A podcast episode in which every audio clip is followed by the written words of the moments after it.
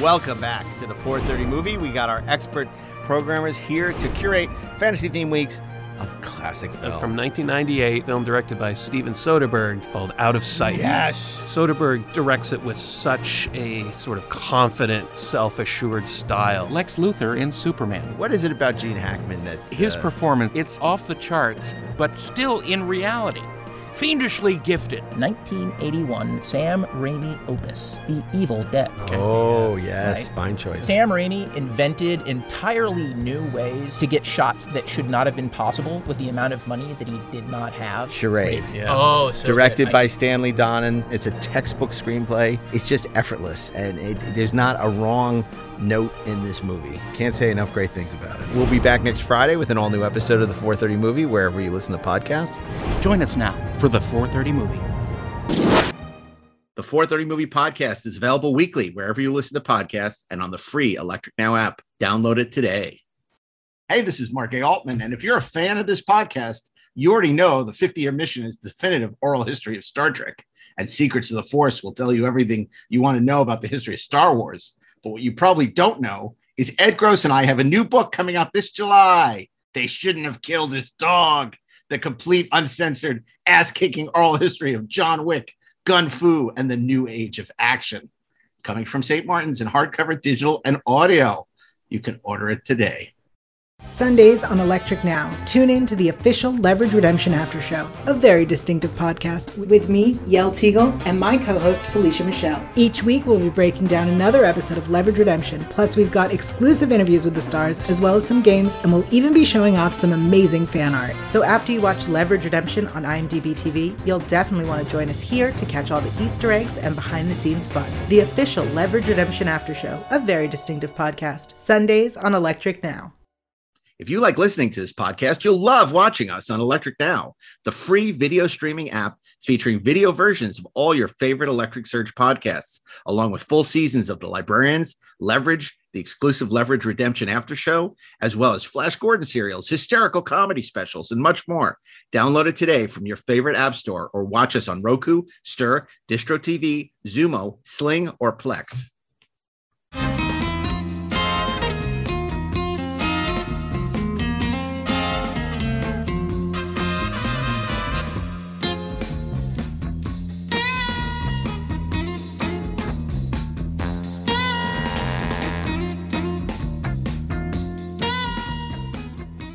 Welcome to Best Movies Never Made, the podcast where we explore interesting and infamous movies that never made it to or through production. I am your co host, and with me, as always, is Mr. Steven Scarlatta. This is part two of our conversation about the long, long, troubled history of unmade Halloween movies, in which we are joined by the author, Dustin McNeill, who wrote the great book on unmade Halloween movies, Taking Shape 2. We are going to pick things up right where we left off in part one. here's something I found online. I don't know if it was brought up in your book, but there's nothing else on it. I just saw it just get announced, but it was like a Halloween anime. Did you ever hear of that by any chance? And it was, interesting enough, it was the same production company that made Perfect Blue, which is now on Shudder, and people are finally getting to see it, which is a great like slasher anime. But I found that was interesting, but I only found it, I found it announced in a couple of places. And I went to the Wayback Machine and I saw their website and they were like, hey, we're doing a poster contest, but then it's just gone nowhere. It's never been announced again or just disappeared. I don't even know if Were you saying there was an actual announcement for it, or was there was just some company saying they were doing well, it? Well, uh, Film Threat put out a thing saying there's going to be a Halloween anime, and then the company themselves, you can go back to the Wayback Machine and s- Mm-hmm. and see that they announced it on their website, and they even announced like a contest, and then it just gone, disappeared. Like Huh. I, I don't know. It would have been, you know, I don't know. Maybe that's just one of the many, you know, r- maybe they, they realized they didn't have the rights to do it. Yes, that was one of there were several there was a handful a small handful of sequels, lost sequels that we wanted to do chapters on in Taking Shape 2 and we just weren't able to dig up enough information about to justify giving it its own chapter and that was one of them. I mean that was a legitimate thing. You didn't you didn't imagine that from like uh or any- out of thin air. Um it's it it was just so hard to track anyone involved with it down to find out why they thought they could do it and what made them realize they couldn't. nah, good point. Um, Yeah, Yeah, I mean, I, I, it almost reminds me because I, I feel like we've found reporting on that they wanted to do an animated Creepshow three, but I don't know how real that like ever was gonna be. Like, right, Steve? I don't think that ever had a script or anything. thing I can think of. Funny enough, I just stumbled upon they wanted to do Creepshow one in 3D, which I thought was a trip. I mean, I guess um, the the time it was coming out, that would have at Yeah. least made sense. but nothing on the Creepshow 3 animation now. Um, but let's see. Uh, we're into Halloween Resurrection now. Uh, anything to lead us? Yeah, the one that's the most like and yet as one thing uh, i feel like the the internet has taught us all is there is no there is no movie so good that everyone likes it and no movie so bad that everybody hates it because i personally know fans of the busta rhymes halloween installment so My opinions on Halloween Resurrection have changed a little since I've written these books because in writing Taking Shape One, I interviewed Larry Brand, who was the original screenwriter behind Halloween Resurrection. And I actually interviewed him about three months before he passed away unexpectedly. And um, I guess it makes me a little more forgiving of the movie because the movie that was released is not at all the movie he wanted to be made. And like Halloween 6, there were a lot of changes thrust upon that movie that were not part of his original pitch. He had actually envisioned something fairly highbrow, um, inspired by Orson Welles. He had been a driver for Orson Welles in his younger days oh, wow and like had had a brush with greatness that really affected him. And he had high plans for Halloween 8 that really devolved into Busta Rhymes karate chopping the shape in a burning room. uh, and it, he, you know, so he he was willing to talk about the movie and take credit for the things he was proud of, but he was also the first one to admit that it's pretty much the worst Halloween. What, you know, was there in the original versions was jamie lee going to be in more of it because i know that was something that as someone who was happy to see her back in h2o even even though that is a classic horror movie sequel trope that you just immediately kill off the, the hero Mhm. uh, from the first previous installment um wa- was she ever going to be in more though or was she always just killed off right away Well, well, if you know, if you ask everyone else involved with the movie, they wanted her to be. They really wanted her to come back at the end and be the one that busted in to save Sarah, not Busta Rhymes. um, but Jamie Lee Curtis staunchly refused to do anything other than kill off Laurie Strode. And Larry Brand also says that she was so generous in coming back um, that she donated her salary to charity. That she was really just there to wrap it up and not have any hope that Laurie Strode was going to come back. And so, although they wanted her to come back, she refused. And that was also one of the only mandates that they got. You know, he had as the original screenwriter in writing the script. It was pretty much a blank slate. You just have to kill Laurie Strode off in the first 15 minutes. Hmm. That's so crazy. Yeah, it was so, it's yeah, it's a hard. I, I I'm thinking about rewatching it this Halloween because I haven't seen it in years. Oh, I whenever I go through my s- my big box Eight- set, the cube, I always watch it. You do? Yeah, I always eight- regret it.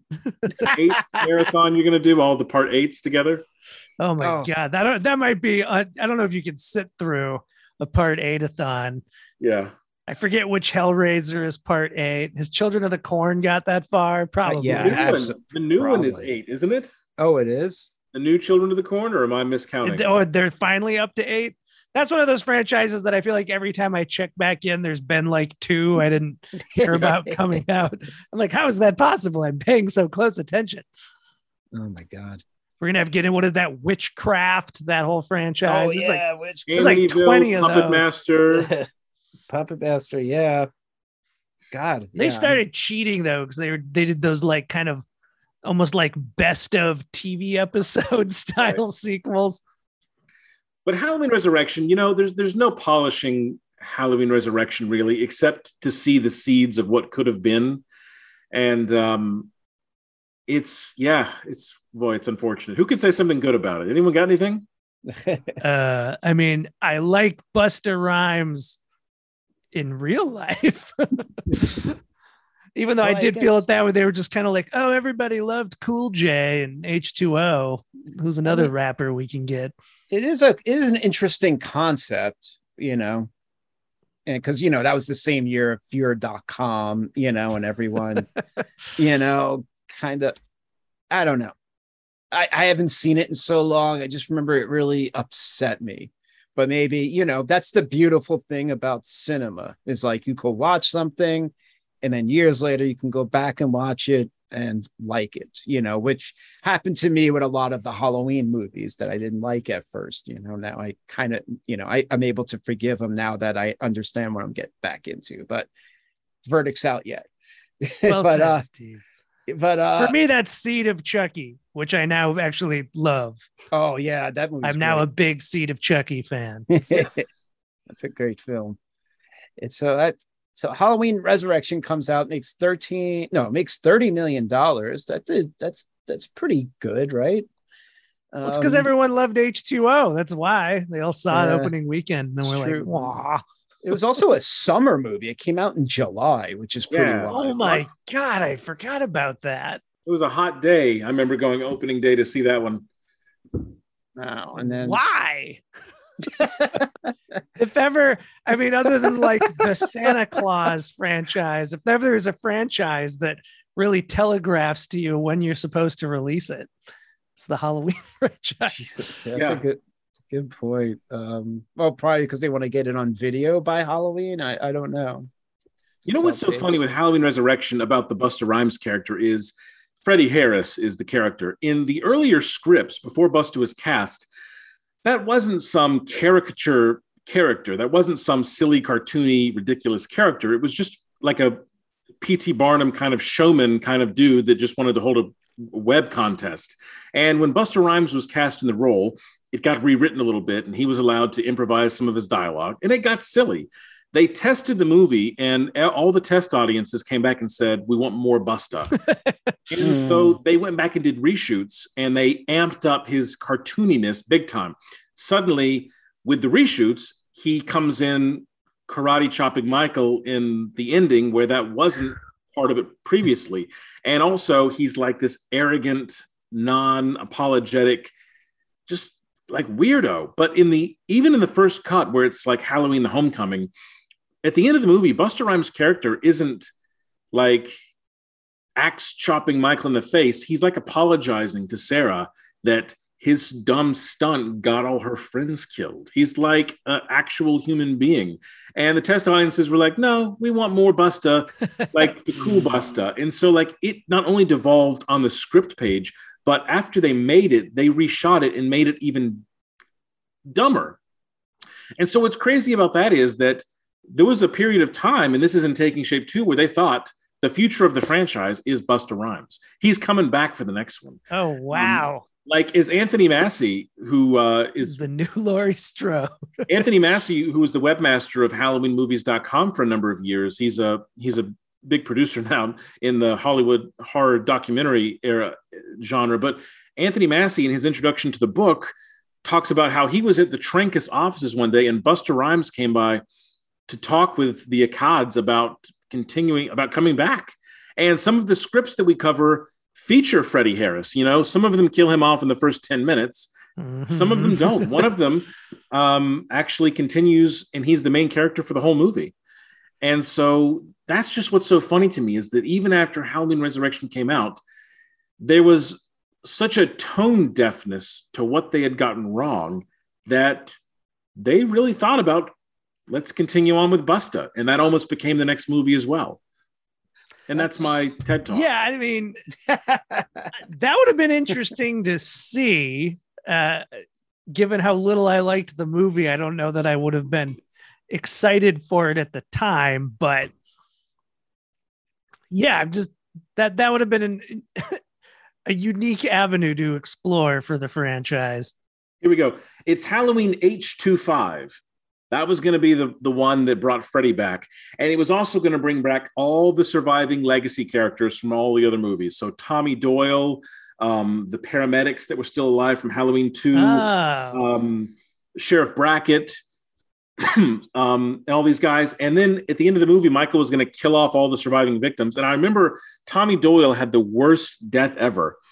Tommy Doyle deserves like a confrontation with Michael Myers. And the way they killed him off in that one was he's in a bathroom taking a piss at a urinal.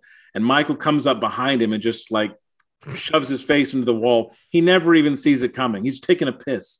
Like, Poor Tommy. who hated Tommy Doyle that bad that he killed him off that way? Oh, is that the one where he, there was like a documentary and there was a screening of it? That's Right.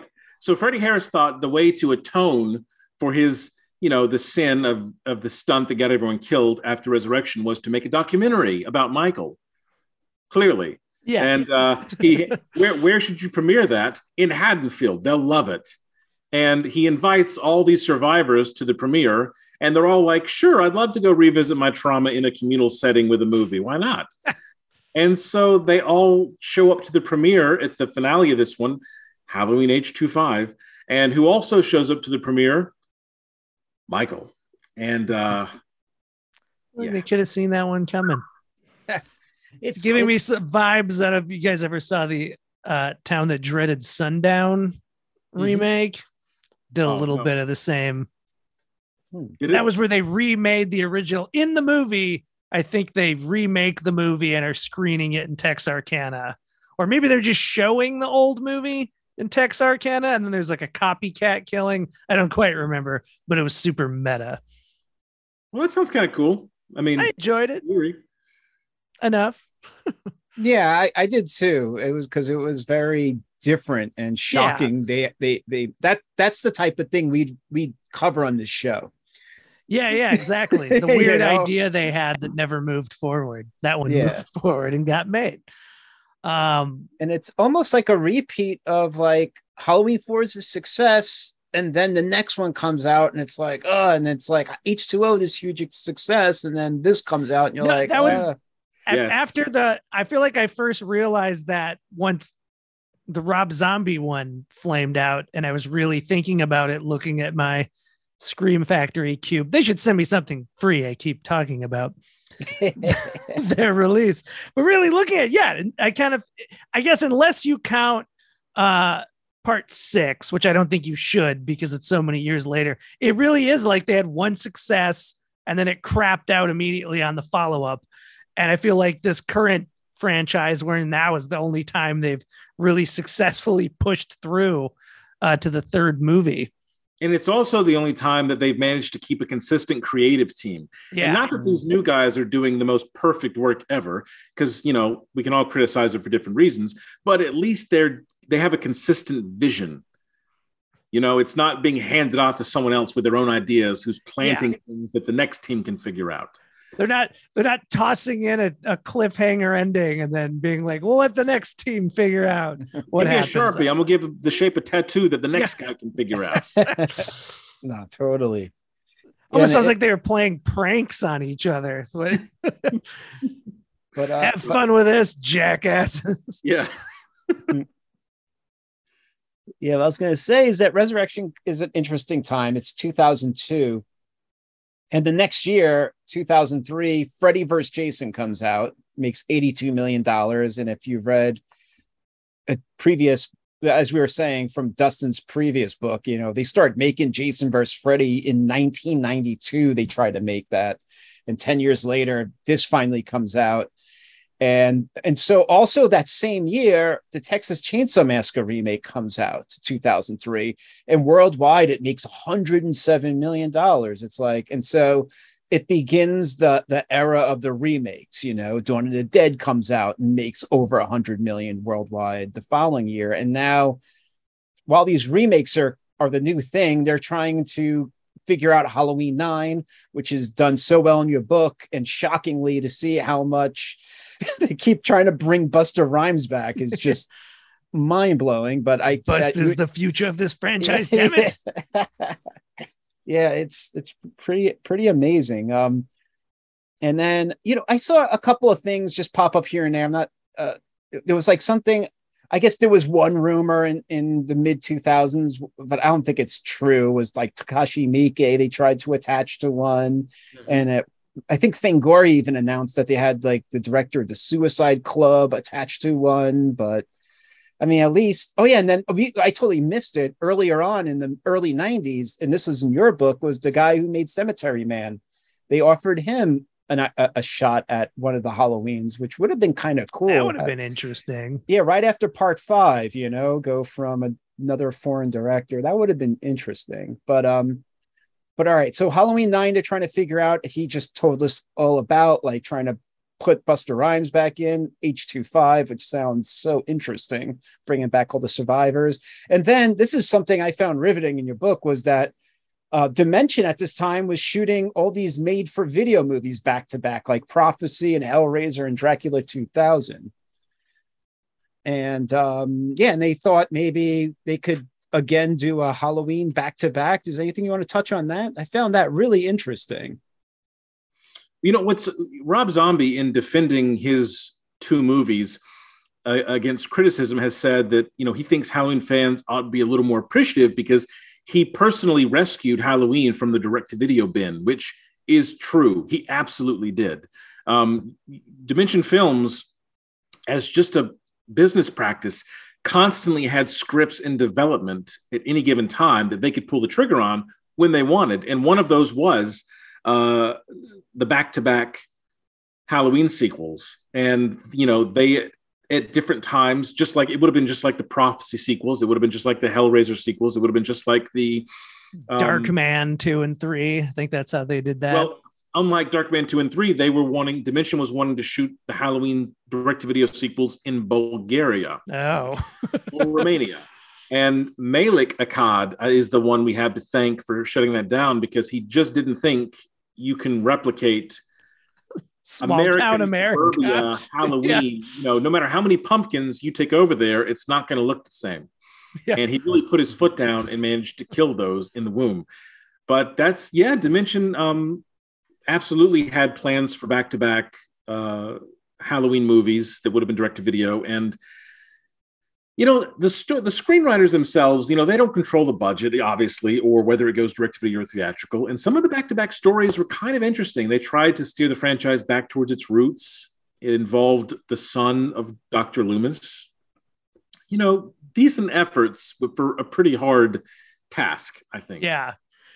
I mean that's the i mean i think it's good for all of us that it didn't go straight to video but as i was saying previously on the, the topic, the thing I like about the straight to video phase of franchises is that they do, they either get really, really crazy, or sometimes they actually, as you're saying, kind of go back to basics because there's less eyes on them and the people doing them, if they happen to care, almost have more freedom than they might have you know, they're, they're maybe spared the kind of like Harvey Weinstein, like, oh, VR is a hit right now.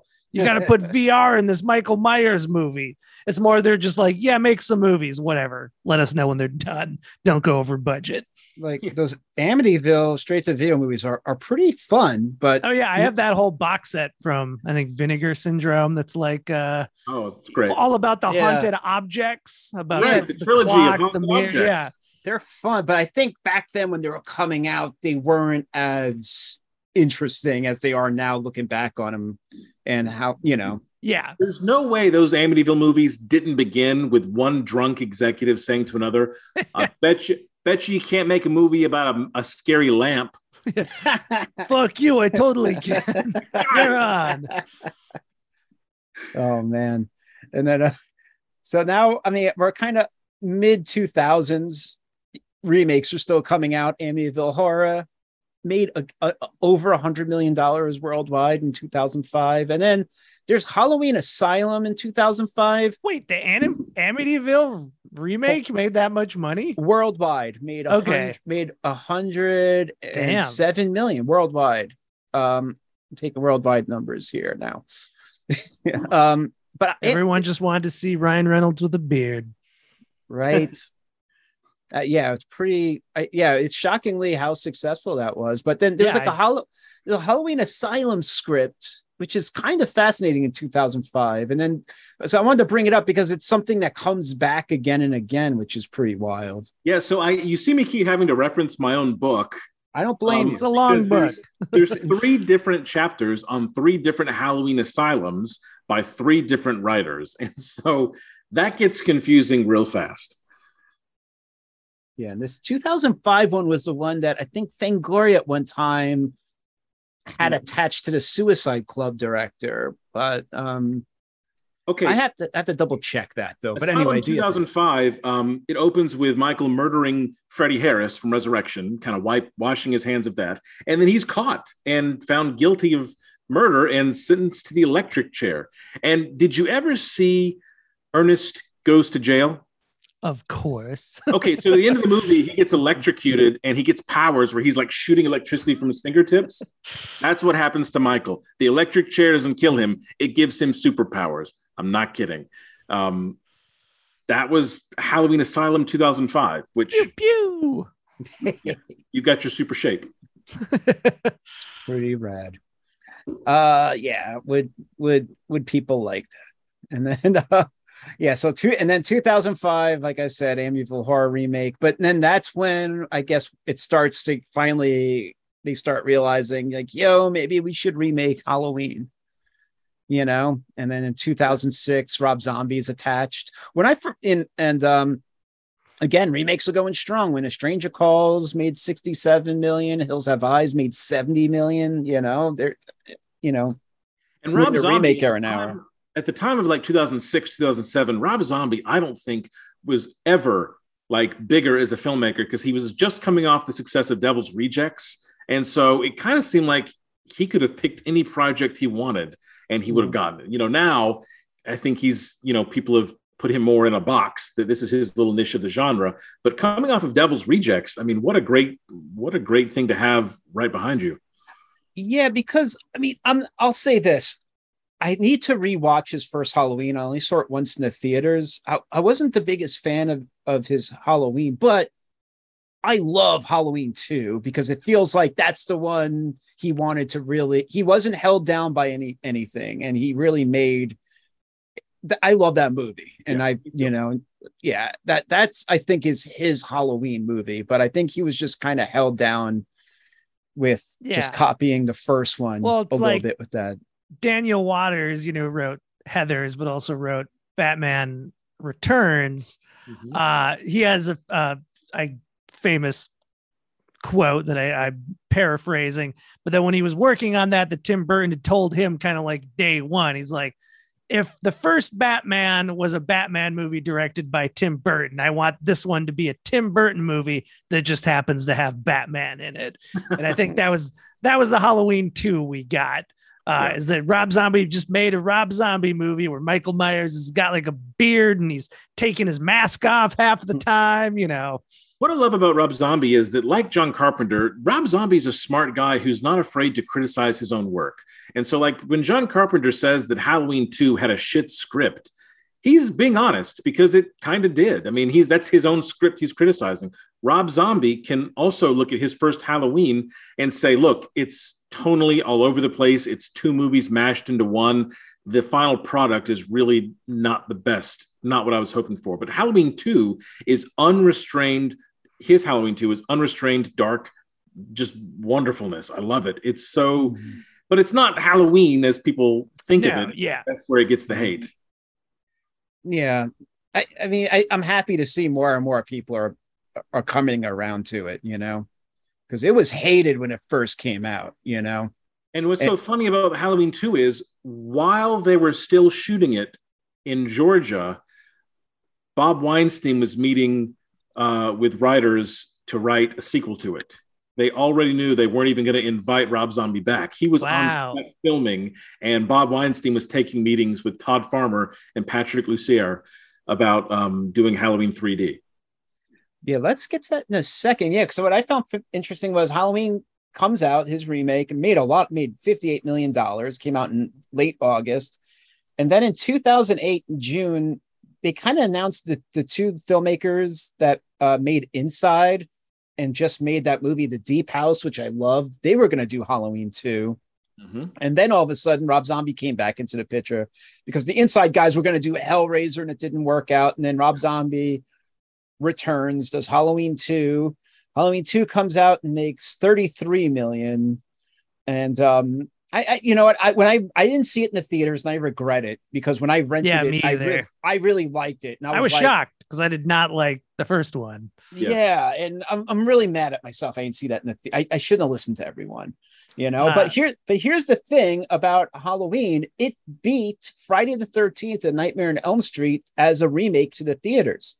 You know, because we're we're talking about the whole time like Halloween's competing with these slashers. Yeah. And it's oh wait, and all of a sudden now Halloween comes out in 2007, and then Friday the 13th remake comes out the same year as Halloween 2, and Nightmare on Elm Street comes out a year later in 2010.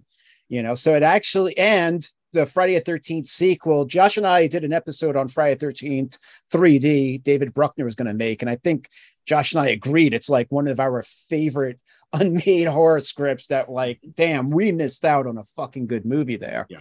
you know really did um there's no there's been no sequels to friday the 13th or nightmare on elm street and now halloween is the one franchise since the remake has just been going kind of strong but anyway halloween 3d yeah so I was gonna say we we recorded an episode uh, a couple years ago with Todd Farmer talking about Halloween 3D. So we can touch we on it. But I was just gonna say if people want more Mhm. in-depth info, they should go back and listen to I am right from the horse's mouth. Todd Farmer. I th- I just think he's such a brilliant horror writer. I love so much he's done, including Jason X. I'm I'm in love with it.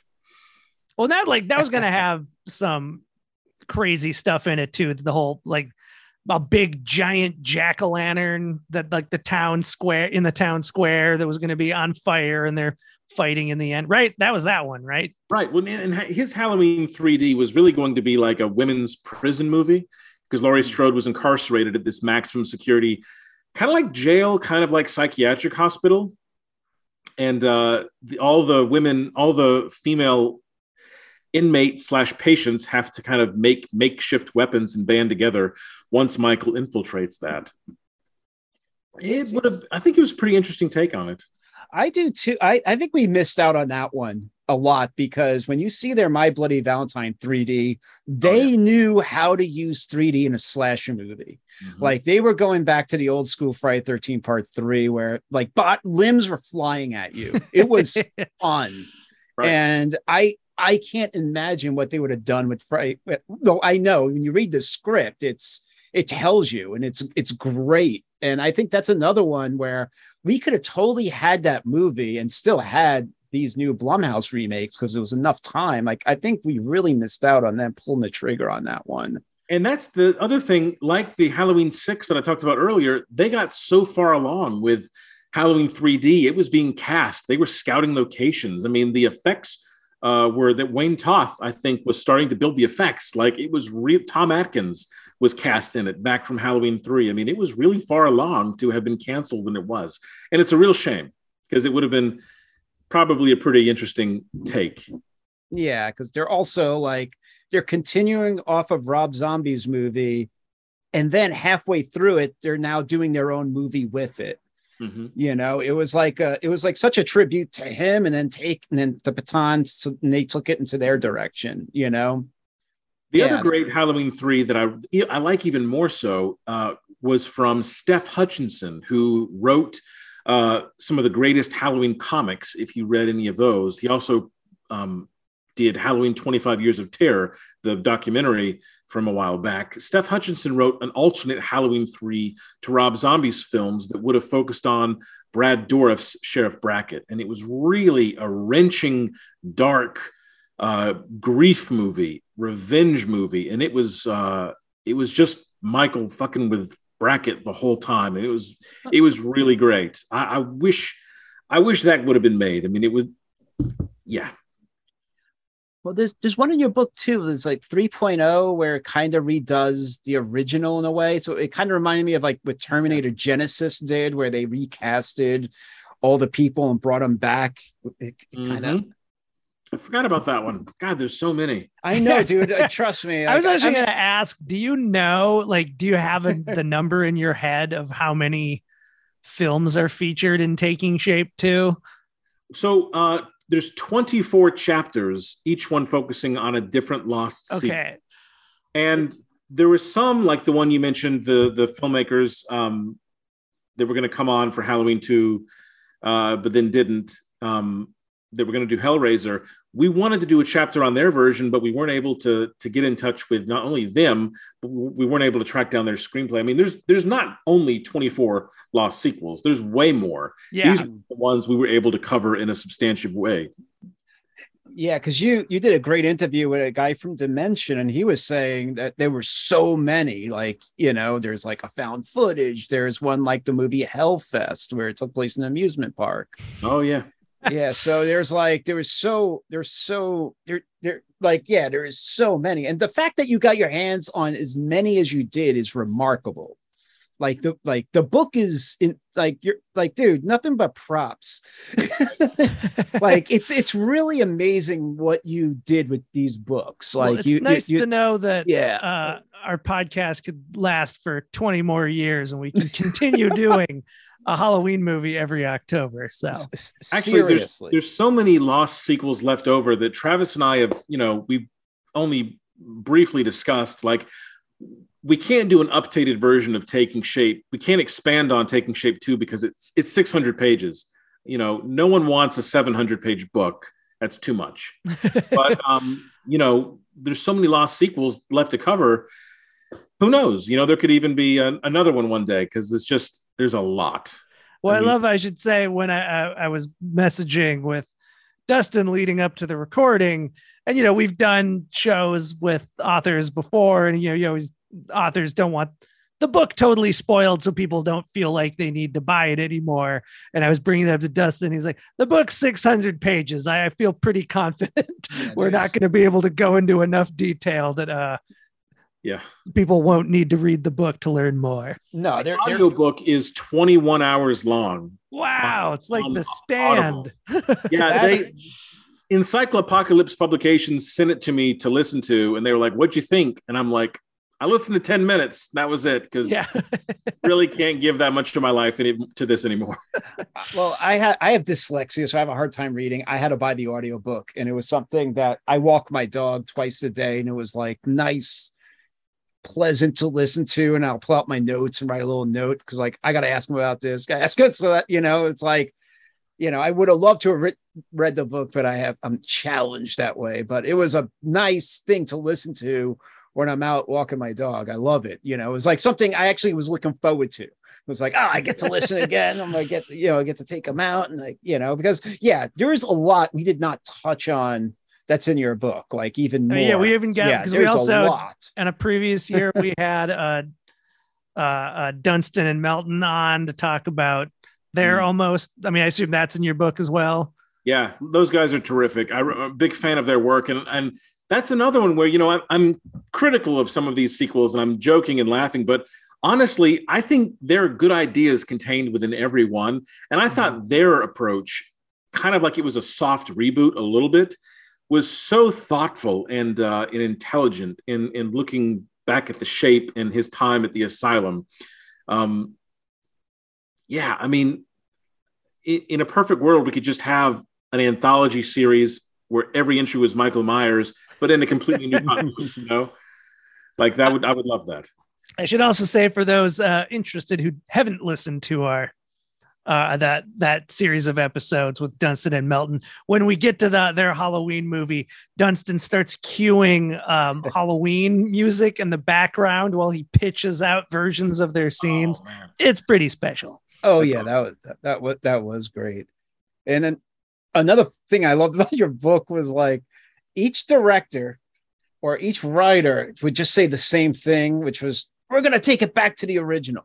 And then you get the to mo- basics. we're gonna take it back to the original, and then you get you still get the movie, but it's not their fault, of course, because you know you have you're they're Yeah. fighting there's dimension versus Akkad, but it was like always the same thing. Like everybody's like, you know, we're gonna do that again because that movie was so special, and you know, because you start realizing too, like when Halloween came out, it's just it's not a gory movie, but then it's just like Friday the Thirteenth comes out and throws down the gauntlet, and now all of a sudden, you know, as you know, the, the Halloween ends is like not Halloween ends. What wait, what's the middle one? Halloween kills, Kills. is so brutal, Right. you know, and it's like holy shit, you know.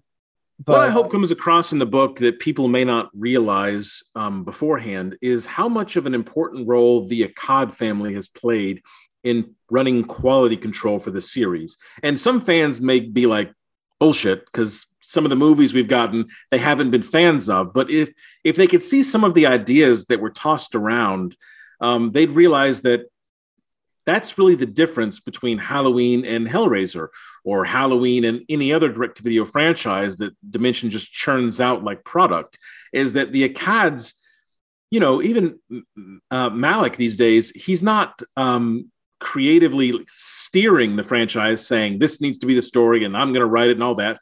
But they have kind of a they have their finger on the pulse of the franchise and they definitely know what's not a good fit. You know, they know the fans, they know the source material, and they've kept a lot of really, really terrible things from coming to fruition. I mean, just uh, something I hadn't really thought about that much before uh, this discussion today, uh, and I am appreciating more, is how crazy it is that they kept it off straight to video. That they are all, it's an entirely theatrical franchise with for how many installments they've had and like how kind of unpopular it had gotten at times is pretty impressive. Yeah, it really is. Mhm. And it's yeah, it's wild too. Because again, I was thinking, you don't realize like Halloween two comes out, it sets up the bloodline, and like throughout the throughout all these scripts, you know, they're trying to give the Meyer family different relatives for Michael Myers to go after. You know, they always seems to be. It's almost like the, that extra thing in Halloween two, John Carpenter created with with uh, the sibling you know, and then later on we'll see with the thorn curse was just these two elements that kind of started weighing down a lot of these scripts.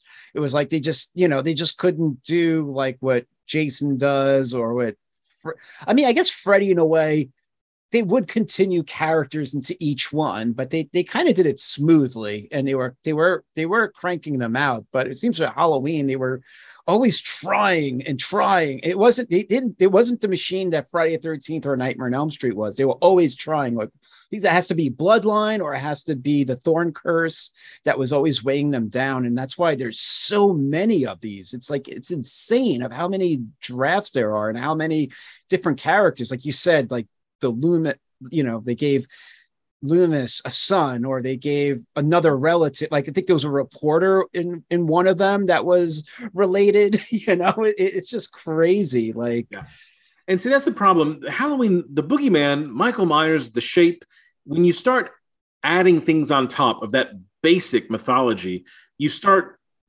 kind of ruining what was so good about it. And so, Mhm. even though we can all like the movies that had the sibling connection with Laurie, that starts to really complicate the story and paints it into a corner where the movies can't be good anymore in the same way that they used to be. Keeping him as that fresh boogeyman, I think a lot of people would agree that's how you keep the franchise pure. And uh, you know, I've got to the new movies. I've got to I've got to give them props for not you know coming up with something crazy like a cult or a sibling or Well, something worse. no, I, I- give him that. Like, I just, I recently, I- I was away on a shoot, and Jim Coons, my DP, just like we were trying to find something to watch, and he just he threw on a movie I'd never seen called Terrifier, and it kind of I really liked it. And the thing was that I liked about it was it was just these two girls are walking down the street, and so and this this killer, this clown, just happens to see them in the like in the first not even five minutes, and then he's locked onto them and that's the, no explanations nothing. And it's just like the sequel's going to come out. I don't know what's going to happen but it was just like something as freaky as that that just makes you like damn wrong place wrong time. And it was almost like how, the first halloween in a way Mhm. you know where it's just like he just latched onto them you know and it was just like ah, i'm just going after you there was no other and it's something really terrifying about that And now in part two, one of them will have been his sister and Yeah, I the whole cult gonna- and everything. Yeah. by the time this No. podcast comes out that the sequel The director's going to draw a symbol on the actor's arm with Sharpie, and they'll have to explain that in part three. exactly. Falling into all the old traps. Uh, but uh, well, well to you know, is there a, is there one version that you wish we would have got when you were doing this whole book? Like, oh, this is the one that kills me. Like, this is the one I think would have changed it. You know, is there one for you? Um, yeah, so it's actually a trilogy. I mentioned Steph Hutchinson earlier, who had written the Halloween comics. Um, Steph wrote a, tri- a reboot trilogy that is really bonkers. It's psychological and supernatural and really ties into that Halloween. There's that speech in Halloween 3 that Conal Cochran gives about how on All Hallows Eve, the border, the, the, the dimensional separating wall is down between the world of the living and the dead. Steph's reboot trilogy, which we cover in the book, really ties into that. And in the third installment, we get into the Halloween multiverse, where Dr. Loomis crosses through that border and he sees like different Halloweens where, oh, there's Halloween 4 Michael Myers, there's Halloween 6 Michael Myers, there's Rob Zombie's Michael Myers. And it's like, it sounds horrible as I say it out loud, but when you hear the idea through the visionary lens of Steph's storytelling, as he describes it in the book, it's really interesting and ballsy to take the franchise there. Um, it's it's yeah. So that that if if you check out the book, check out the reboot trilogy chapters because those were really interesting to me. Yeah, multiverses are in now. this was before they were cool. This was yeah. you know years ago before the uh, you know now multiverse is like a common part of the pop culture lexicon. But when he wrote those scripts, it was still pretty unique. It is weird to me that normal per- people know the word multiverse now. like there couldn't have been a dorkier kind of comic book concept. Right now, normies mind. know about it. It's terrible. Yeah, lame. I liked multiverses before they were cool. right. Uh, how about you, Steve? What's uh, what's your standout? Almost was oh, I don't. It's so overwhelming. Like how how many? Yeah, I I, I I can't. I I don't know if I can really pin one down because like I was. It's so much. At the at I don't know. At, at this moment, I can't really think. What about you, Josh? Maybe I mean, I'll... for me, it's more and there's so many different possibilities with four. It's it's it's more the almost was idea if John Carpenter had kind of stayed with it rather than kind of I think, kind of the last straw for him on part four, and just being like, you know what, never mind, buy me out, or you know, how whatever the backstory was there. Um, I, I that was maybe over the Etchison script, if I is that mm. correct? Yeah, yeah, and again, you know, I mean that.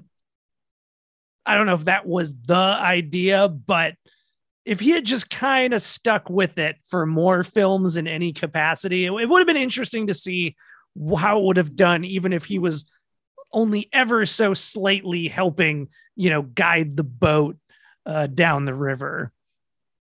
Especially because he was making such cool stuff at the time with mm. everything else. Like I still feel like that was that was during the prime Carpenter phase of his career. We're just we are getting like all bangers throughout the 80s.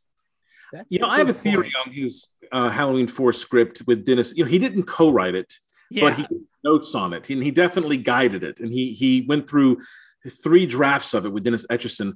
I don't think he was necessarily trying to tank the franchise with that version of Halloween 4, but I think he was trying to very intentionally buck what everyone was expecting. Yeah.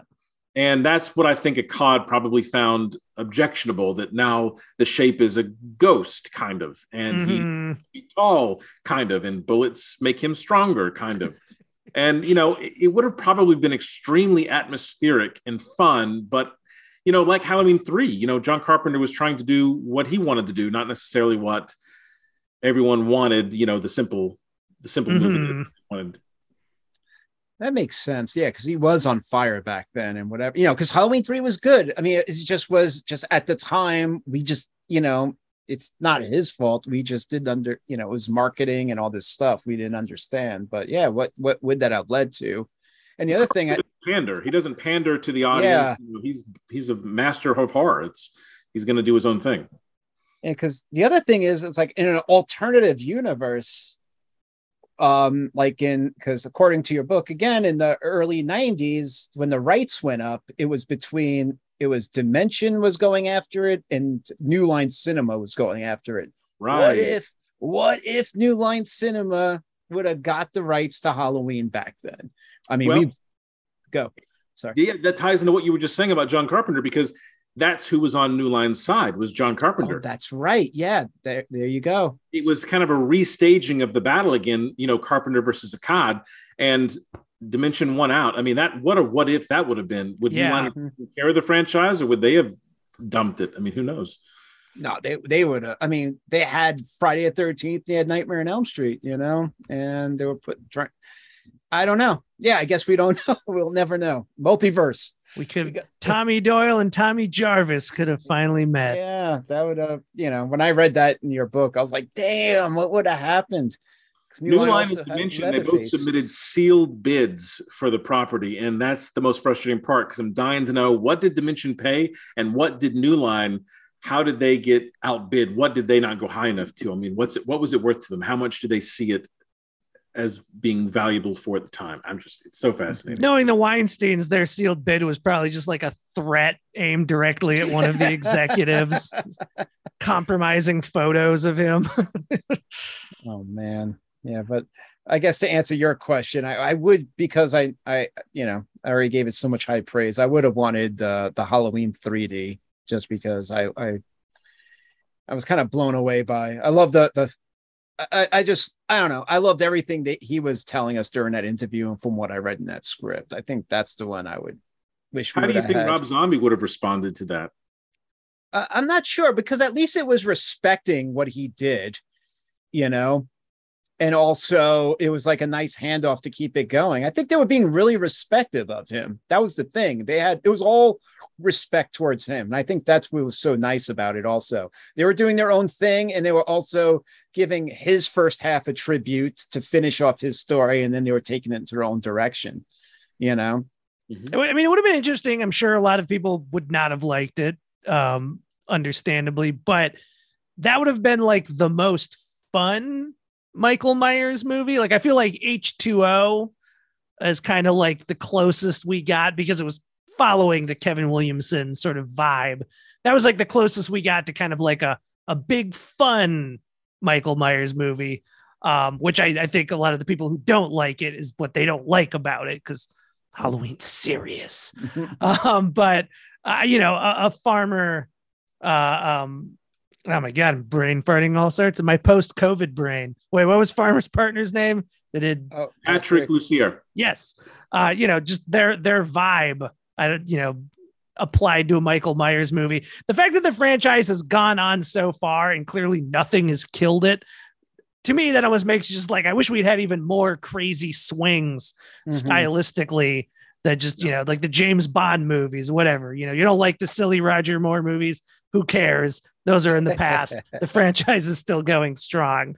Um, I would have loved just like one real fun 3D Michael Myers movie. With to- Tom Atkins back. Yes. Oh my Yeah. God, what a missed opportunity. a great death scene too with him and his head in the fish tank and Yeah. it was oh, the fish tank decapitation. I forgot about that. That would have been a good one. yeah and i mean i and i guess that's one thing too. I mean at least they were trying to always take chances with all these different scripts and everything you know? It was always you know i mean i guess in a way again the friday i mean halloween six we got is again might have been another pro- product we would have discussed on the show. Like this is crazy. There's a cult and there's magic dice wherever you had at the ending i don't know you know it was just insane I really can't think of any script that we covered or didn't cover that I would say, oh, that was the safe sequel to do at the time. That was the safe, mm-hmm. no risk approach. Because it seems like every last sequel had huge balls. They're all insane Yeah, ideas for try the new most part. I mean, there was one set in the snow. Like Halloween was canceled because it snowed. Like what? Oh my God. Coming from Minnesota, that would have i love that hit home for me. It's, it's nothing quite like a snowy Halloween. With a finale on a frozen lake with John Tate fighting the shape with an axe. Like what? That sounds, yeah, that's damn. that sounds pretty great. oh man. Well, Well, maybe that's a good place to wrap things up. yeah, man. Uh, thank you so much to Dustin McNeill. Um, where can people find you on social media? You know, I'm on uh I'm on Facebook, Twitter, and Instagram, uh, Harker Press. You can find me with my name or through Harker Press at harkerpress.com. That's my indie label. And uh, all the books are on Amazon.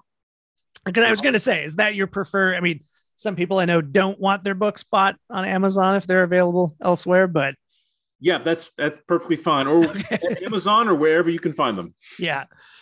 Uh, and you can find us on social media. We're on Twitter at Never Made Film and Instagram at Best Movies Never Made. We also recommend that you get the Electric Now app so you can watch video of our podcasts and all the podcasts here on uh, the Electric Surge Network. We'd like to thank Bill Ritter and our producers Mark A. Altman and Dean Devlin. Until next time, this is Josh Miller and Steven Scarlatta. saying we won't see you at the movies.